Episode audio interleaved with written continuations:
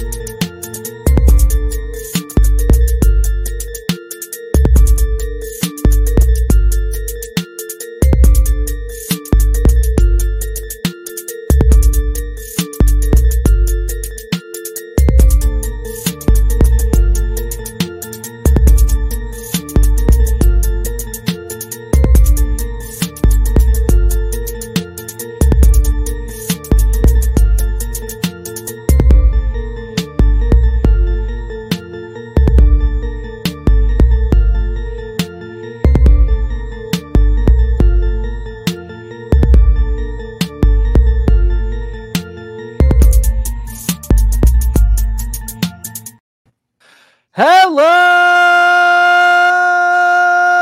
everybody. What up? What up? What up? My name is Tim Daniel. His name is Ben Brown, and welcome to the finale. Is this the season? Do we call this the season finale? Oh yeah, yeah, yeah. Season okay, finale. all right. Welcome Season to this finale. season finale edition of Late Night Reds here on the Riverfront. This is our final show of the year. As you see, we do have some guests underneath us. We'll have plenty of more guests later, uh, but we'll get to just a second. Want to make sure we give a quick shout out, as always, to our Patreon fam who make this possible every week, where you can also be a member at patreon.com slash Riverfront Cincy. And Ben, we have looking right now before we get started. We have not even started the show yet. We have our largest live audience we've ever had on a show. Oh, right now. Okay. We haven't even said hi yet. Well, I guess That's we did. The. I guess we did the hello everybody. But uh, uh, so we're gonna have a big fun draft. Our two guys here, they're gonna kind of help us a little bit with some ideas of like the draft thought process and potential ice guys we can look at as well. But and then we'll of course have our fantastic Christmas draft here in about a half hour, which we already have a couple guys in the queue that are like, I'm just so excited. I had to had to go ahead and log on. I can't wait. But let's go ahead and introduce these guys first down behind us. Also, first, if you are checking out our college stuff, you check us out at riverfrontcincy.com. You've seen this guy's name quite a bit. He is our Miami, Ohio beat writer covering football and basketball for us. Mr. Jack Mueller. Jack, how are you, buddy? Welcome to the show. I'm fabulous. Thank you guys for having me. I'm very excited to be here. Does uh you get on Travis's nerves yet, like I used to yet? Not quite. Um, Okay. I'm not quite there yet, but give me a couple more weeks. I'm sure I'll be there. Yeah, yeah. That's my guy. That's my guy. Have it actually uh, before the season started. If you check out our YouTube channel here, have a great interview with Travis. I did. Uh, it was a lot of fun. Travis Steele being the head coach at Miami of Ohio, and Ben, fellow Boone County alumni, in the house with us tonight, Yes, sir. putting on for the for the high school. yeah, no doubt, man. Absolutely. Yeah. Hey, former, a former Boone County alumni, and also former um, student aid as well. You know what yeah, I mean, Yeah. Jackson representing. yeah. Let's go. I was the OG, so there we go. He is uh, MLB scout, current owner of DBAT, DBAT Baseball Training in Hebron, Kentucky. One of our favorite people, Jackson Laumann.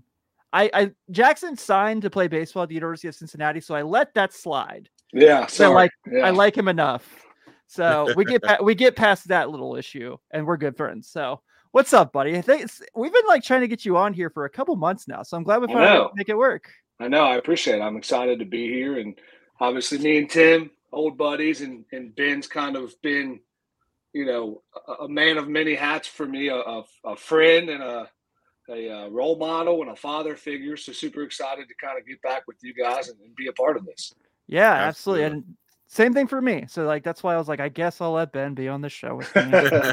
actually, funniest story. The thing was actually like I had Ben on like three or four episodes, and Chad and Nate were like, "Why don't you see if he wants to be your co-host full time?" And I was like, "Yep, that's gonna be happen. That's gonna happen." Let, let's do it. yeah.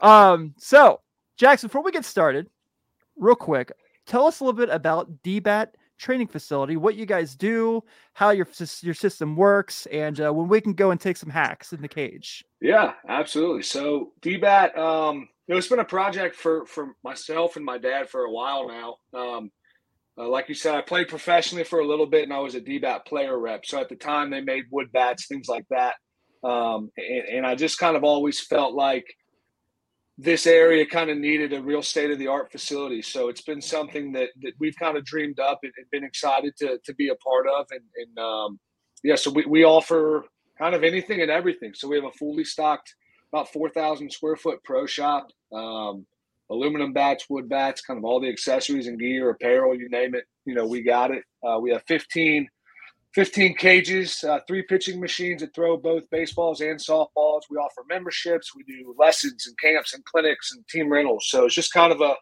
something that we had always wanted to do and, and kind of bring back home to, to Northern Kentucky and be able to kind of provide, you know, a facility for for the younger generation to to keep going and stay in the sport. That's awesome, man. I know when you before you opened, I got a chance to tour the the facility is beautiful. Thank you. Awesome. It's full. Uh, it's great. My only issue is you guys aren't selling Topps baseball cards in there yet. Yeah, I know. I know. My only issue. I'm sure we'll be there. I'm Yeah. sure we'll get there. But My yeah, only issue my kids stopped playing baseball two years too soon. Gosh dang it. yeah, we talked about that last week after Ohtani signed a seven hundred million dollar contract uh, for sixty-eight mil a year. Um, so, so yeah, like we said, Jackson's been a, has been a scout in the big leagues for a short time. Um, Jack actually, even though he's our Miami of Ohio writer, he also did a summer working in the Cape Cod League. So some of these guys we're going to talk about the Reds options at number two overall. He's seen some of them play, so it's gonna be nice to kind of get that insight as well.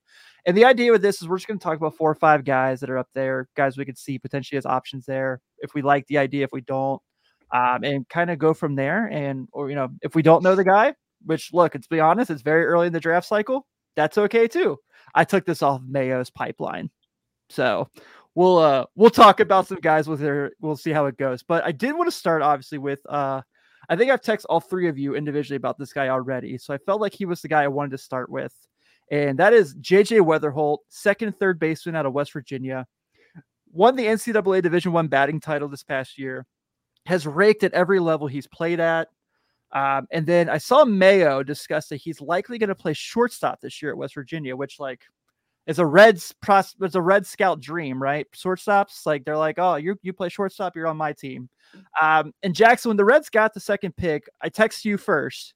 I was like, okay, what can you tell me about JJ Wetherholt? You said rakes, just nothing but rakes.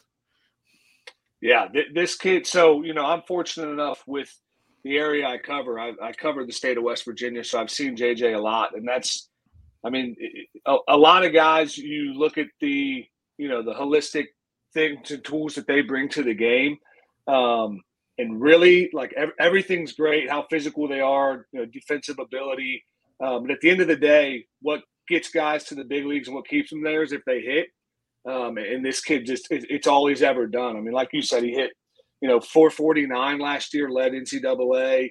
Um, sneaky powers had like, uh, I believe it was 16 home runs. Um, controls the strike zone like nobody does. Really struck out less than, I think it was like 8%. So just kind of everything you're looking for in a hitter, um, especially a hitter with potential. Uh, and then, and then on the flip side of that, you know, to, when you're selecting somebody that high in the draft, obviously they have to do both. So the defensive side is like he is an up the middle athlete. Um, he he will play shortstop for them this year. Long term, it's probably more of a second base, third base play. Um, but yeah, I mean, you're you're you're kind of buying the fact that no matter where this kid is going to go, he's going to hit, and he's going to be the staple in the middle, you know, of a major league lineup, you know, in a couple years to come. So, so um, Jack, I'll get your thoughts on him as well here in a second. Um, Jack, Jackson, you can kind of speak on this really well. The baseball draft's so unique in this situation because you know, look at Hunter Greene. Hunter Greene was probably the best player in that draft, and the Reds got him at two because of negotiations and slot and things like that. Um, I can't remember who went number one. That Tampa had the pick that year, is what I remember. Um, but in this situation, what are the chances you feel he doesn't drop to the Reds and Cleveland takes him at one? You know, it's really hard to tell. Uh, unlike, like you said, with without the other drafts in the sports, there's such a delay between when these guys are selected and when they impact the actual team that that took them. You know, football, they're, they're on the team the next year. Same with basketball. So, you know, you're looking at a three, four year timeline. Typically, guys move quicker or slower. Um, but you really, you're not really drafting primarily for need in the baseball draft. It's kind of like best player available is typically how it's approached. Um, and that's that everybody views that differently. Um, so, some organizations, there's just different philosophies and different ways they want to do it. Um, especially now, the way that the draft has been kind of reworked with money. Obviously, that that plays a huge part um, in how how teams want to play later in the draft. When you have that much of a bonus pool to work with, um, you know, you can get creative and hey, we're going to save a little here, we're going to spend it a little bit later on. So there, there's there's different ways to do it. Um, typically, going into a draft season, the top two, three, four guys kind of stay there. The order is always shuffled to some degree. Um, there's not really a lot of instances where a kind of a nobody name has a great year and finds himself being the first pick in the draft. Um, so there, that that one to five order you know, it's kind of flip a coin on how it's shuffled, especially if these guys go out and kind of perform the way that they have the last couple years. So cool. Jack, Wish I had a better answer for you, but it's no. It's that's just, that's great because really where else are you going to get that insight? Is what we're kind of looking for in that circumstance. Right. So, uh, Jack, anything you want to touch on JJ before we move to the next prospect? No, Jackson absolutely hit the nail on the head. The kid just mashes. I mean, you look at his stats from West Virginia this year. He had 1300 OPS. That is hard to come by. And then you look at his stats on the Cape. That's a wood bat league. That's where a lot of MLB scouts were looking to see how these guys are going to perform the next level. And he just performed as well. He had 320 with a 978 OPS. Like these are big league numbers. These are this is a pro ready prospect. This is probably one of the best pure hitters in the draft, and I would be surprised if he falls past the Reds at two. Yeah. Yeah. And on top of that, had 36 stolen bases this past year. So I mean he can move too. So I mean mm-hmm. You're speaking my language there. I love guys who can just just ruin a base path for defensive teams. Love that. Absolutely love that. Um, so Jack told me specifically about this guy he saw in the Cape League, so I wanted to really get his thoughts for on for sure on him. Uh, Travis Bazzana, second baseman at Oregon State. Uh, you kind of said, Jack, that you correct. I might be paraphrasing and saying what's wrong here, so you can correct me if I'm saying this incorrectly. But you felt like Travis was a little bit better of a potential upside player than JJ. Was I wrong when you said that? I think that he has shown more over a more prolonged period of time than JJ has. Okay. This is a guy that came out of Australia as a highly touted prospect and has done nothing but perform. Came into Oregon State and has hit, I think it's about 340 over his two years in Oregon State. He's a pure contact hitter. Went out to Falmouth and was the MVP of the Cape League. Again, if you perform on the Cape League, it's a good indicator of a pro level prospect. I think he's got a lower or a higher floor than JJ. I think JJ is probably at the MLB level going to be a better overall hitter. But I think Travis projects as a guy that can play second base for the next 10 years and be a pretty solid contact bat. Yeah. Jackson, did you see him play at all? I have not seen him, no. Okay. Cool.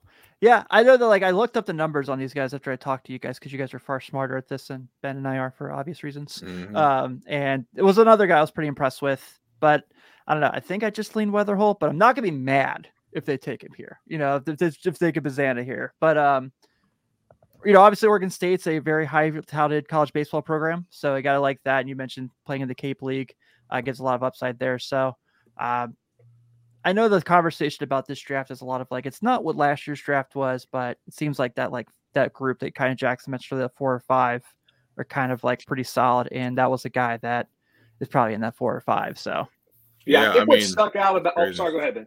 No, go ahead. Go ahead. I was just I, looking at stuff here.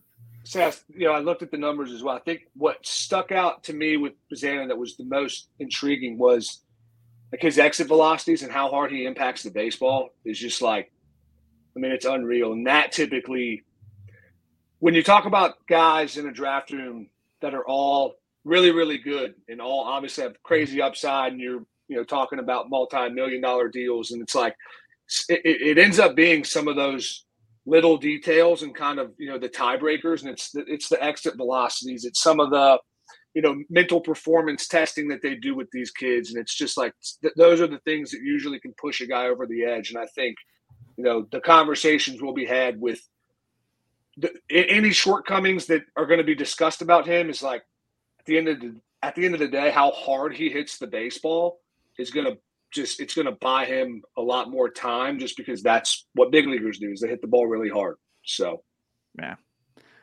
yeah, so I, I, I love both players. What I've seen of them so far, so I'm excited. This is where it kind of gets interesting. Um, so Nick Kurtz out of Wake Forest. The thing that's really interesting here is the Reds have done pretty well in the whole Wake Forest thing in years past. Uh, just this year on the team, obviously, best player on the team, Stuart Fairchild, Wake Forest alum. Um, and then obviously they took Rhett Lowder this year the, with the first overall pick. And Kurtz is a guy that's getting a lot of love from a lot of different sites out there, whether it's just baseball, whether it's Mayo with MLB Pipeline. But you don't often It was Torkelson the last time you saw a quarter infielder go the go this high in a draft. So I don't know if he's a guy that goes there, but everything I've seen from him I like a lot. Yeah, I think if if anyone's going to go and take Torkelson's mantle, it will be Kurtz. All of the metrics that I've seen have said that he's a fantastic hitter, and he's performed at every level he's been at so far. Uh, again, I again, like you said, I don't love the fact that we're th- talking about taking a corner infielder in the first two picks in the draft because it limits his versatility going forward. But if we're talking about pure hitters, he's up there on the same level as JJ. Did you? So so when you talk about when you talk about taking a corner infielder like a, a first, so is it better to take middle infielders, outfielders because of their versatility? If if they hit better, is that is that something that you're looking for? Is if you're if you're looking for somebody to draft that high?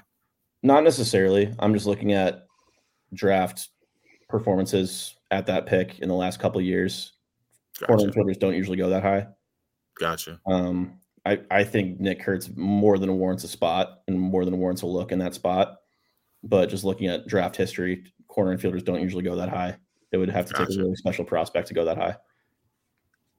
Yeah, you're talking like the the Joey Gallo esque type of of left handed hitter, like the elite power, you know, raw power, bat to ball skills, and I think that's kind of where he makes up for it as well a little bit too. Is you know he controls the strike zone really well for a huge power hitter, which is typically one of their flaws, is they're going to swing and miss a lot, which he doesn't really do.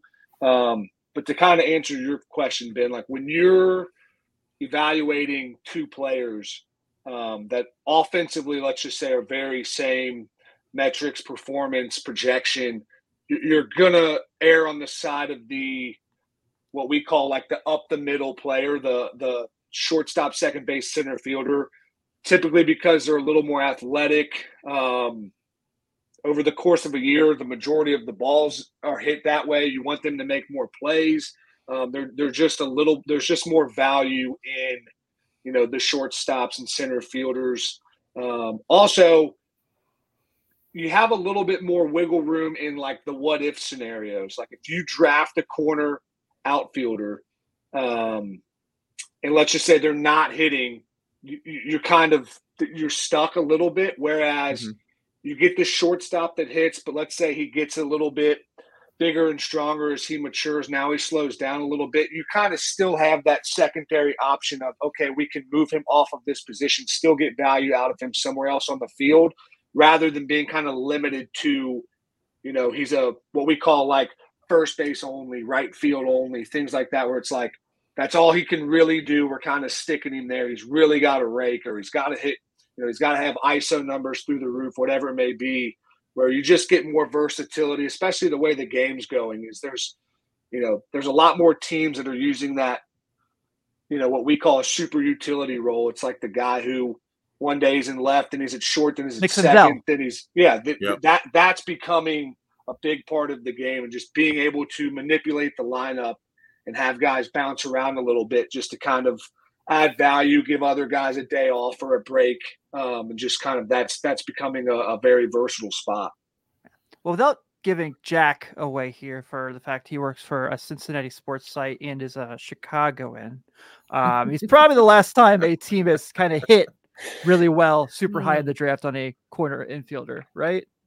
Would you yeah. say? Brian yeah. Brian definitely worked out for us. Where I would not take that back that pick and I'm, yeah. I'm happy with how that one turned out. Yeah. you know, an MVP, a World yeah, he, Series. He did all right. For himself. Yeah, he did all right for himself. Yeah.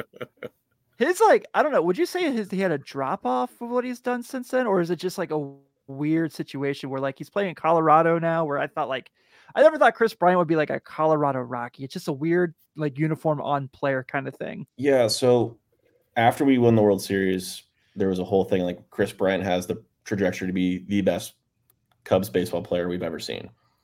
And then he just got ravished with injuries. Like it was back injury, leg injury, back back to back, and he just never really was the same player after that. Like he just could not find the same form that he had in 2016. So it broke Chicago's hearts to let him go. But in reality, we were never going to match the contract that Colorado gave him and the value we got out of the trade with San Francisco. Like Owen Caissie, I think was the return in that deal is now a top 10 prospect. So yeah. he did he was a fantastic player for the Cubs. We will we will have him in deep in our hearts for the rest of our lives, but you know, can't be mad at it. Yeah. Don't worry, Jack. I'll make sure Chad doesn't fire you. Thank you. Uh, a couple more prospects before we kind of get to, get on here. Um, Charlie Condon from Florida, outfielder, first baseman. You know why I like him? He's lefty lefty. Give me team lefty all day, every day. Let's go. Um, don't really know much. I mean, obviously playing in the SEC. Jax, is he a guy you got to see much at all because of where you're located? Um, I did not see Georgia. I've, I've obviously heard the name, um, but no, I didn't see him live personally. Yeah, I haven't I haven't seen a whole lot of him. I should, I know, but uh was obviously named there, so didn't know if anyone had any insight there. If not, no big deal. Like I said, we're super early in this process, so yeah, I mean, just looking at his raw numbers, I haven't seen a whole yeah. lot of film on him, but 25 home runs in the SEC is legit. He was the yeah, he had some really good numbers. I've seen a couple clips on him on Twitter where he just hits the ball an absolute mile. And a couple of the mocks, he falls as far as like the mid teens, I don't think he gets that far. I think he's a fantastic hitter. But yeah, definitely something to keep an eye on. I don't think he's going to get as high as number two for the Reds, but he's he's legit. This is a name our like community is super high on. If you check through the, like the Riverfront Slack channel, which you can become a member of, you go to patreon.com slash Riverfront Cincy. Um, Jack, I'm gonna say his name wrong. Caglione, first base and left-hander out of Florida. I feel like anytime this conversation's come up since the lottery, he's a guy that everyone's talked about for the Reds. Does anyone know why? And I'm not saying anything bad about him. I'm not saying he's a bad player because it seems like everyone's stoked about him. But like, I'm not gonna lie. I love the guys that are getting at starting pitchers in the first round. Kind of bored drafting pitchers. I'll tell you what. I'm gonna I'm gonna turn this one on you a little bit. Left-handed, up to 100 with 33 home runs at the oh, plate. Oh, okay. Okay, now, I see what you're saying. Yeah, now here's the thing with this one is like, I think when he broke out early, it was like unanimous first pick, you know, his draft year, like wasn't even a question. Now, obviously, he was held to probably too high of a standard. Um, I did see this one live. So he played at uh, University of Kentucky on an SEC weekend. Um, this this kid's a freak physically, um, just just strength in both halves. On the mound, now he's touched some 99s and 100 from the left side. It's funky. It's a three quarter slot. Uh, he sits more 92, 95, touches six here and there. The the the big velos have been kind of like random pitches. He's not sitting there. Um, ultimately, I do think he ends up being a hitter. Um, it's just it's really hard and I know Tani just signed the deal, and that's kind of like where everybody goes, especially with this guy. Um, it's just it's hard from a organizational standpoint to develop and kind of have guys move through a system doing both things. Now, Ohtani came over from a league where he had already acquired that. He had kind of had everything down. But when you're talking about, you know, a college prospect, a 21, 22 year old kid that still has three or four years, you know, the, the minor league systems and player player programs and plans are so advanced now, excuse me, that it's hard to keep guys on like pitchers show up to the ballpark at a different time. There's different, you know, lifts that they do specifically for different muscles. They run different schedules, things like that. Um, so so trying to balance and draft a guy saying, "Hey, we're going to allow him to do both." Um, now, obviously, this guy is very special at both, so that conversation is going to be had. And if you're going to take him this high in the draft, you probably are going to try to get the value out of him on both sides. Um, it's just it is very difficult to kind of maintain that level as you advance, especially into the big leagues, which I think just kind of goes and gives credit. Not that Ohtani needs more credit. I think his paycheck gives him enough there, but to show how hard it is because there's really nobody else that does it, especially at that level. Um, but but this kid is physically, statistically, um, the the upside. It's it's all real. It's just kind of like what organization a is willing to to pay for it, and B can manage it and try to get the most out of his ability. All right, Jackson, you convinced me. He's two on the board now behind JJ Wetherholt for me now. you got me. I'm in. I'm in. There we go. Yeah. Jack, any additions? Have you seen him at all, or are you kind of? I mean, Jackson hit the nail on the head. Like, if anyone's going to come out of this draft and be special and be a two way guy, it's going to be him. Um, like you said, I think he projects more as a hitter, but the pitching numbers are there. He has good velocity. The control's a little bit of a, an issue for me, but if anyone's going to be a two way guy in this draft, it's going to be him. And he's definitely worth a look. I'm not sure he's going to maintain the same level of hype or production, but he's definitely one to keep an eye on. Dumb question from like just being a fan who complains on social media. Um, with a guy like that, does the Brendan McKay situation kind of make you wonder if like you should take a chance where he's kind of had all these injuries and he was drafted by Tampa to be a kind of a two way player? At least for me, no. I think these okay. are two very different players. I mean, sure. Three home runs in the SEC speak for itself. I don't think Brendan McKay, I, would have to double check, but I'm pretty sure Brendan McKay didn't have that. And Caglianone pitched in the College World Series, I think. I'd have to double check, but he he still shoved and shoved in some postseason games. And I don't think McKay had the same level of pedigree that he did. Okay. Uh, like I said, this is me just kind of not knowing better as I asked that question. So yeah, Br- Brendan McKay actually never. He was a tough one. I, you know, I covered that area as well, and it was like big power bat from the left side, but he never actually had a ton of. Um, like the raw power was there, but there wasn't ever like a big, huge number. I think he hit.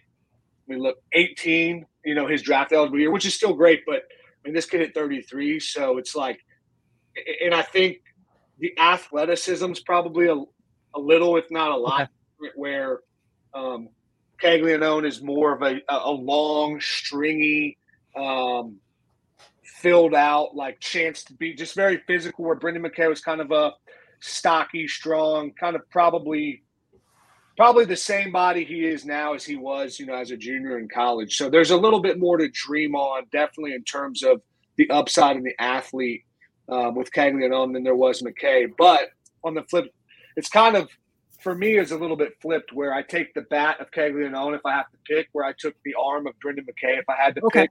Um, he was a little more crafty, threw better strikes, uh, better breaking ball, a couple more weapons, just kind of knew how to work the top of the zone. You know, Caglianone had a great year, but he is, like Jack said, kind of a you know, flame throwing lefties. Secondary stuff's a little soft. Strikes are kind of come and go, which is why you know I think the majority of of scouts are probably leaning towards the the hit tool here and the power potential. Um, a little bit different players, in my opinion. The the Brendan McKay situation and the guys that are like, hey, this is a you know a, a high level two way performer at the college level and then go out with expectations to kind of continue to do both that that ultimately struggled, had to kind of pick one way. Now he was probably more faulted a little bit by injury there than anything, but it's definitely in the minds of, of the decision makers who go through this of just like, like I said earlier, like how, how are we going to manage this? You know, what's the risk? Do they outweigh the reward? Um, and just kind of figuring out what works best for for the individual ball club. Okay, cool. And then want to putting these guys up before we get to our next segment. This is uh, kind of the other names that Mayo had listed.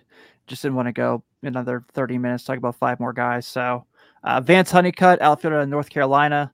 Tommy White, quarter infielder out of LSU.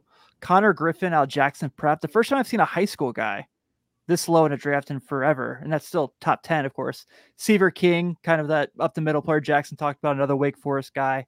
And then Braden Montgomery, outfielder and right-handed pitcher out of Texas A&M. You guys have anything to add on any of these guys at all? You just want to go ahead and get on to the fun stuff?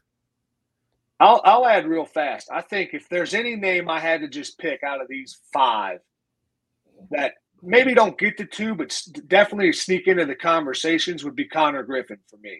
Okay. Um, I saw him this summer.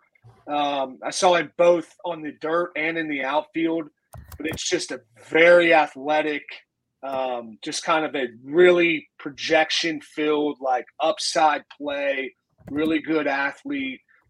Honestly, does kind of everything. He runs, he throws, he has power, good swing decisions, doesn't punch out much. Put together a great summer on the circuit that's that's typically tough, you know, for high school hitters to do because you're facing a fresh you know 95 96 97 high school arm every time you're in the box um, but but he's a guy kind of falls into that category of maybe maybe the now tools and now performance don't put him as high as you know pick two but you could maybe save some money compared to those high end college prospects. And now you take you know him in the top five and get a little bit cheaper deal. So you have a little bit more room to work with a little later in the draft things like that. That's probably um, probably the first high school name off the board and, and, a guy that that could start to climb the ladder come you know the spring of 24 cool yeah i know the last time the reds took a high school guy was uh, austin hendrick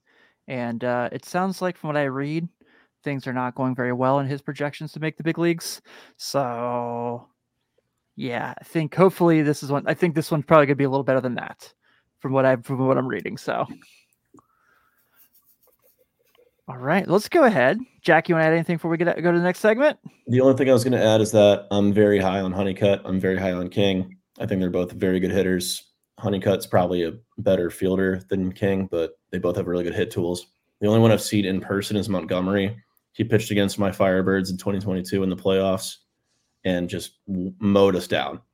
Like it was it was three up, three down, 99 mile an hour fastball, wipeout slider. We didn't stand mm. a hmm. chance, and that's when our playoff run ended. So all three of those guys are legit. All three of those guys are names to keep an eye on. Nice. Cool. Well, awesome. I really well, not awesome for you. Not awesome for you. no, it's a, it's, a tough day. It's a tough day. You know. well, I really appreciate you guys kind of giving us that insight from what you guys have seen from just kind of being on the market please stay. I would love to have you guys on for this next segment as well. Uh, we're going to bring on the rest of the crew. Uh, two of them have been waiting throughout the whole episode to come on, so we'll bring them in here. Uh, of course, joining us, Joe Farfsing from the Bengals show here in the Riverfront. What's going on, fellas? Happy early holidays. The president of the Riverfront himself, Chad Dotson. How dare you keep me waiting? you text me and said, "Don't put me on till draft time." It's true. So it's true. Don't, don't good, good to be here. And then, Good of course, here, guys. Our NKU beat writer, also a member of the NBA Friday podcast. Two weeks me. in a row, dude. Like, this is incredible. Yeah. we got Sean Mackey in the building. What's up, buddy? What's going on, guys? Thanks for having me. Thanks for uh, thanks for joining us. I'm excited about this. So before we move on, Chad, Joe, like I said, you guys were kind of hanging out in the pipeline there. Any thoughts from the draft conversation there? Anyone you got more excited about the Reds potentially getting a two after that convo? It's the week before Christmas. The draft is in the summer, and none of these guys are going to be on the Reds until 2026, 2027. I don't care. It's awesome that they finished in second place, you know, or finished with the second draft pick. And when it gets closer to that time of year, I'll be excited. But right now, eh. Good. Will will any will any of these guys be playing for the Reds in 2024? If not, I appreciate the uh, expertise in talking with these guys, and uh, at least one of them I'm going to love in six months from now. But uh, I'm more interested in Christmas songs. There we go. That's why everyone's here today, right? That's the real reason. Of course. Yeah. All right. So before we do get this going, here are the rules of the Late Night Reds 2023 Christmas song draft, and everything goes well. We'll make this a yearly tradition. All right. So five rounds. Everyone's going to get five picks. The amount of people on this screen are hilarious, by the way. Cannot get enough of the laughter just seeing this many people here. So each draft selection will take the song and the artist of that. So, for example, if you take a Nat King Cole song, Nat King Cole's off the board, and that song, no other renditions of that song can be drafted. So you're basically getting two and one, and the draft order will be randomly selected. So, gentlemen, are you ready to see where you're selecting in this draft? Also, forgot to mention it is a snake draft. So if you are seven, you will do the wraparound. You guys ready to see how we do? Let's, Let's um, do it. All right. So I guess I got to go over here actually. All right. The seventh pick goes to Jack, representing Miami of Ohio and Chicago, Illinois. At number six, we have me. Oh, don't like that. All right, we're gonna rerun this. we know it's not rigged, at least. There you go. At five, we have Ben. The two hosts are this late. Come Crazy. on now. Come on. At four, we got Jackson. Come on, come on. At three, we got Joe. Oh, we're down to who's we're down to Ch- Chad and Chad Sean. And All right, who's gonna be the Reds and who's gonna be the Guardians? At number two, we have Chad Dotson. So Sean the Reds will be starting our draft. Hang on, why does it say we only have one ball? because I made sure everyone had the same amount of stuff. Um, oh no, Joe, Joe. Oh, oh, I, I, okay, I got you. It's the pink. Okay, oh. sorry. I, you know, I thought thought you talked to my urologist. I just wanted to be sure. Sorry, guys. Show. No, it's a family show. All right, so Sean, you get the first pick. How you feeling? You feeling good? I am. I, I didn't expect to get the first pick. I have a lot of deep cuts already uh, already assembled on my list from my my personal uh, playlist that I have on my Plex uh, server here. So I'm. Uh, I know I'm, nothing I'm about that Plex server, by the way. Never even. I know. I know. Well, you know what? You would you would love my Christmas mix, Tim. You would love it. I believe all it. in stunning, uncompressed sound. Exactly. All right. So we ready? Ready for this? You guys ready? Should we get started? Let's do it. Right. Let's roll. All right. Okay. So I've thought about this, and this there was I've had some difficulty. I, if I if I got this spot, I was going to have some difficulty, and now you put that on me on what I'm going to pick. But I, am going to computer put it on you. Okay, well, I'm going to pick the the song that I always have as the first song on every one of my Christmas mixes since like 2005, and I'm going to go ahead and take from Elvis Presley's original Christmas album, the best one. I'm taking Santa Claus is Back in Town. Elvis Presley is already off the board at number one. But Santa Claus is back in town. It's a great song. I do love it. It's it's a it's a banger. Is that different from Santa Claus is coming to town? It is. Oh yes, yes. Okay. You'd know so, it if you heard it, Ben. Chad, before you pick, I just have to make mention because uh, the MIA report is officially con- uh, com- completed. We have seen him. He is back. Pat Magooch is back, guys. We haven't seen him since like July. Yeah. oh my up, god, Pat? Pat's here. What's up? Welcome back, buddy. Where you where have you been is the real question, but we're gonna let Chad draft while you tell us. So Chad, with the second pick. There will be some who say this I'm I'm drafting this a little higher than it should have been drafted. To which I say you're out of your mind. This was my number one overall pick on my personal draft list, on my uh, personal draft board that I have on the wall in front of me here. It's Christmas in Hollis by Run DMC. my whole game plan. Chad, that's, hey, that's why you're my dog, Chad. That's you know it. You dog. know it. Yes, sir. The greatest oh. Christmas song of all time. it was featured in the greatest Christmas movie of all, all time, Die Hard. Die Go Hard, look it up. Absolutely. He and did it. Just, he did it. What, what, what are you gonna say? This is just the uh, it's the greatest Christmas song of all time from the greatest uh, you know greatest artists of all time. Rev Run, Daryl Mack, come on. Jam Master Jay, Absolutely. Christmas and Hollis. off Love the it. board. Good Love stuff. it. Perfect. That's that's fantastic. I really wanted that pick, so I'm very upset with you, but we'll let it slide. All right, brings on old Jackson. What you got, buddy? Oh man, I didn't even know I was a Wait. part of this. So I'm just Did, did I get that wrong? Is it Joe then Jackson? who's Yeah, I next? thought. Where I is someone believe- keeping track of this? I thought I was third. Okay, I'm yeah. four. Joe is Okay, Oh, yeah, yeah, yeah. I was gonna say. Okay. God. Invite me on your show and then you forget me. By the way, if this were the Brady Bunch Matrix, I would be uh, Carol Brady. She has the top, you know, the, the, the top middle row. So that's that, that's pretty good. I, I appreciate that. No. Um, so sticking with my hard rock roots, I am doing Carol of the Bells by the Trans Siberian Orchestra. Ooh. That's like major dad energy right there. Absolutely. Solid. It is. Absolutely. Damnlutely. Yeah. Major dad energy. I like it. All right, Jackson. Now you can come hang out. Okay, I'm here. All right, I'm going.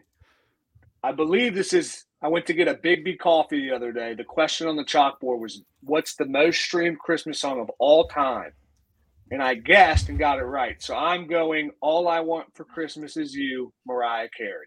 He Yep. did it. He did it. Absolutely. There it is. the it classic. is. The That's a classic. It's a- it I agree. First rounder. Yeah, That it's is a first definitely rounder. first rounder. Yeah, Surprised had to be first four. round. Yeah. All right, so Ben, it's you. Oh, this should not be a surprise. I am taking the greatest boy band group of all time, the Jackson Five, and hitting Santa Claus is coming to town. Nice. The the definitive version. Nicely of that done. Song. The the definitive version. Absolutely. You're right. And you're Oh, also man. pissing off Chad because he was going to take the uh, Bruce Springsteen version when his time came back around. I, it was on the board. It was on my board. No, it was it was it was probably the um Bruce Springsteen version, I would say. I had it on my board, so I like it. All right, Yeah. so I'm up now, and I'm going to take a definitive version of another song. This was recorded in the beautiful city of Cincinnati, Ohio, part of old Philles Records. Christmas, Baby Please Come Home by the legend Darlene Love. Oh, nice. Nice. That was that was Nicely gonna be my done. that was gonna be my second pick. So you, that was the debate. Elvis Yeah. or that one. Yeah, dude, it's like, but it's I play. I have like, I actually have that record. It's one of my favorite vinyls to play during the holidays, so had to go with it. So Jack, you've got the wraparound here on the snake skis. So All right. So for my first pick, um, I'm gonna go with an absolute classic. I heard it today. I was at the Blackhawks game, and it was played. I thought it has to be number one. Uh, "Rockin' Around the Christmas Tree" by Brenda Lee. love it. Shout out Home Alone. Nice. Do, Nice. do you get? Do you guys know how old she was when she recorded that song? I do. I do not. I was blown away by this. She was 13 years old. thirteen, I thought, right? Yeah. Holy 13. crap. Wow. Incredible. Yeah. And then my wraparound pick, I'm going foreign language here. I'm taking Feliz Navidad. You guys. I hate having the six pick. I I hate don't, having think the six I don't think it was. Gonna, I don't think it was gonna make it back to me in round three. Which so version are you picking? Jose Feliciano. Gotta be Jose. Okay. Yeah, Okay. Yeah. Okay. The, the original. Yeah, the original. Any other any other uh, answer would have been wrong on that. Yeah, yeah, come on. absolutely. All right, so I'm gonna go. I'm gonna shout out the beautiful city of Philadelphia, Pennsylvania, with this pick. I'm gonna go "Jingle Bell Rock" by the Legends Hall of Famers of Daryl Hall and John Oates. I think they did the best version, honestly. So Okay. Okay. I actually didn't even have that on my list anywhere. I don't know how I skipped that, but That's a that's a uh, that's a deep cut for me, Tim. Ooh. Ooh.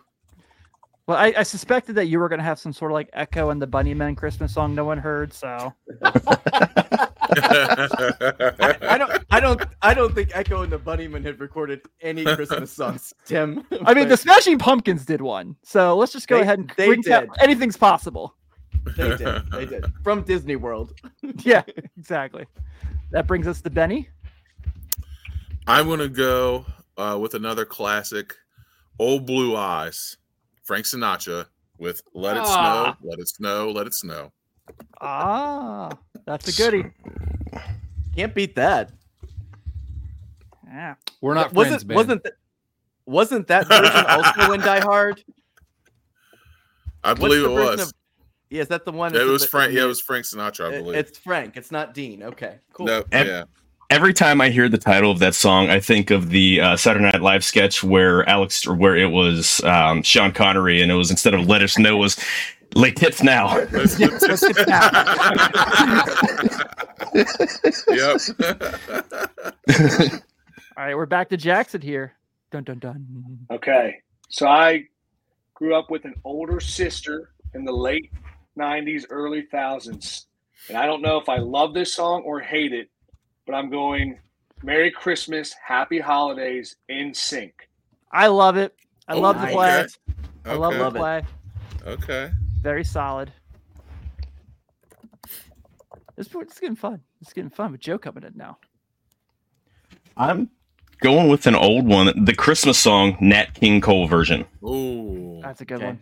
They're they're the, the people with voices as smooth as that man. It, it it's an incredibly incredibly short list, and every time that song comes on, like it's it's just it gives me the feels. So I like it. We got first, Chad.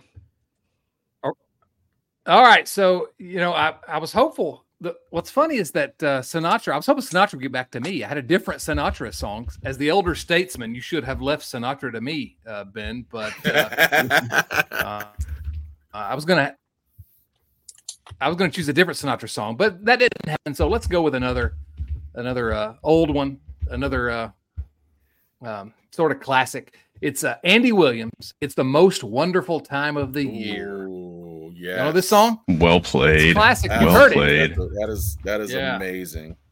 Great call. It was What in a a very uh, Sinatra, but uh, famous Staples commercial, wasn't it? Many. Yeah. At one point. That was Yeah. a uh, back to school commercial. Oh, yeah. yes. Back to school. Yeah. Yeah. That was that's right. fantastic. I think it was in a Simpsons episode too. So Of course it was. Yeah. Of course it was. Simpsons did it first. Yeah. That's like my favorite South Park episode that they've ever done. The Simpsons did it. All right, Sean. So you got the next two because you got the wraparound. All right. Well, I am going to take a song that was featured in my favorite Christmas movie of all time, Home Alone. Um, I'm going to take what I refer to as the definitive version of White Christmas by the Drifters. Nice. Okay. Okay. Nice. I like it. All right. Love the like- drifters. Yeah, I'll t- I'll take I'll take an oldie there. All right. Uh, for my next pick, ooh, this one's gonna be tough. Um, I'm actually gonna go with a song from my favorite Christmas album of all time, favorite artist of all time too, and it's a deep cut, and no one else is gonna pick it, but I'm gonna take it anyway because it should be on here. It's uh, "Merry Christmas, Baby" by the Beach Boys. Ah, Okay. I had little Saint Nick. On, I had little Saint Nick on the board. Oh, Sorry. yeah. Sorry, Same. "Merry Christmas, Baby's better. It is. Okay, so I'm up now. Uh, I'm going to go with Yes, sir. Christmas Time is Here. This is uh, by the Vince Guaraldi Damn. trio from the from Char- Yeah. a Charlie Brown Charlie Christmas. Brown, all- yes. We've all seen Yeah. that. Yeah. Yep. And Yeah, the greatest awesome. Arrested Development gag, running gag ever. The Arrested Development gag Exactly, makes it even bigger. Christmas Time is Here. Classic. Perfect. All right, so this one I don't know how many people have actually heard this. Um, it's kind of I don't know if it's called a medley, but it's uh, "God Rest You Merry Gentlemen" and "We Three Kings" by Barenaked Ladies and Yeah. Sarah McLachlan. Absolutely Oh, absolutely. fantastic. Love that song. A lot of Canada rep- uh, represented there. Um, yes, so that's I, I don't know. I don't know how long that song's even been out, but it's friggin' fantastic. Or the what a medley piece, whatever the hell you want to call it. I I like it. I like it. We got first Laumann. All right. It was is Bing Crosby off the board? Nope. No. Okay. This Do is it. my son's favorite song because he has no idea what it's saying. So Mele Kalikimaka, Bing Crosby, going with that one. And the Andrews sisters. nice. Christmas vacation scene. Can't beat it. Oh, Can't beat it. Awesome. right. Benny. We're going to go with a little Michael Bublé, Oh. Ooh. and it's beginning to look a lot like Christmas. I like it. I really thought that was going to fall to me. were, were, were you gonna take the Buble version? Oh, I was. It was sitting right there. Oh, Yeah, okay, okay, it's wonderful. Nice. okay. Nice. Well, that means Ben's up now. No, Ben just went. Sorry. I just Um, yeah. I'm losing track of my own draft, guys. So Come Chad- on. man. Chad took my Chad took my number one, but I had a backup song for my next hip hip hop song, and I got to go the TLC version of Sleigh Rides because the Left Eye freestyle rap is Yes. unbelievable. That's good. Um, and Home Alone 2. yep, that song never disappoints. Never disappoints. That's a good pick. I really thought I was going to have that pick at seven. So I'm He's, he's like, dang it, all my songs. I'm really scrambling here. Um, yeah, we're gonna go with we're gonna go with Rudolph the Red-Nosed Reindeer because I really do not have another pick. Which Do you have version? an artist? I'm working on that right now. Go- is Gene Autry on the board? He's on the board. He's on the right, on the board. board. Rudolph, Rudolph Gene That's- Autry. That's that's the right answer. That is the right answer. Yes. And then on my turn, I'm gonna go with. I'm surprised this one made it this far, considering how timely it is. Um, I'm gonna go with the Fairy Tale of New York. Oh, yeah. Oh, nice. Yeah. That's Shane- Stokes, yeah. that's Shane MacGowan. that's a good one. Nice. All right. So I'm really upset because here I had the artist in mind, but there was two songs that I really had for them. So I'm trying to decide which one I want to go. But artist, I'm going Stevie Wonder, Oh, you son of a buck. and I'm gonna Gosh, go. dang it. I'm gonna go. I'm gonna go someday at Christmas. oh, Tim, you're killing me. You are flipping killing me. No one I pick next. Gosh, dog it. Mm, mm, mm. We know each other Oh, too well. Yes, we do. Now, now I was gonna say. Now I gotta scroll and find my next song and my next artist. Uh, This is exactly how I felt about two picks ago. Well, this is like the the artist thing was Joe's rule that he put in on a live episode, so I couldn't be like, no, we're, Nah, we're stuck that's- with this. I'm sorry. good, though. No, my we're my, good. my I- I- apologies. My apologies. I screwed it all we're- up. Nah, we're good. We're good. We're good. Um, so I will go. Uh, Kenny Loggins. oh, Celebrate, celebrate me home by Kenny Loggins. That- that's a that's a banger. So I'm a big Loggins guy. Good pick, yeah. man. I say Sean's like pulling up on Spotify his yacht rock Christmas playlist. Has there ever been another artist who sung as many theme songs for soundtracks as Kenny Loggins? I mean, that, that guy owned the entire decade of the 1980s. yes, he, He did. did. Just fantastic songwriter, and then and all those songs. I mean, Danger Zone. Uh, I'm all right. My good lord. Yeah.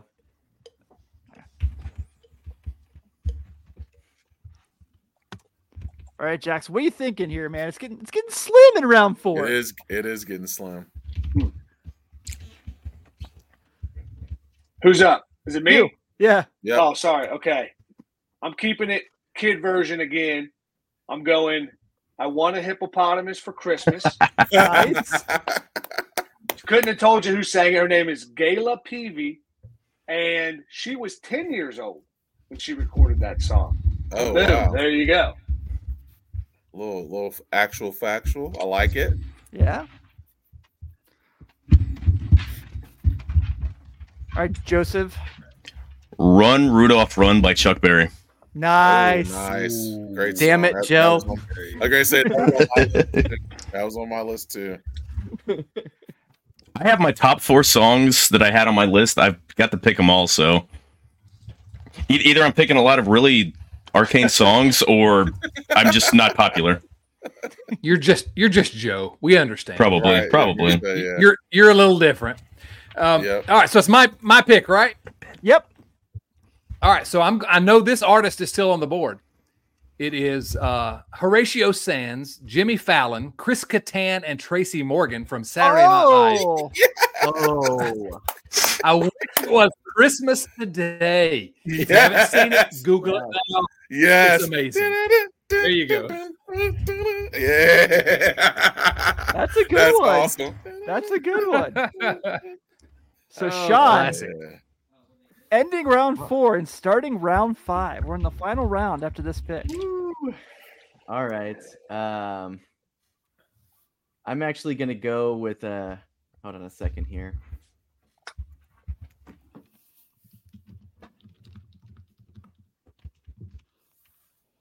All right, so I'm gonna go with this. I don't think someone's taken this one yet, but this is a this is a classic that was actually recorded here in Cincinnati uh, by artist Charles Brown. Please come home for Christmas.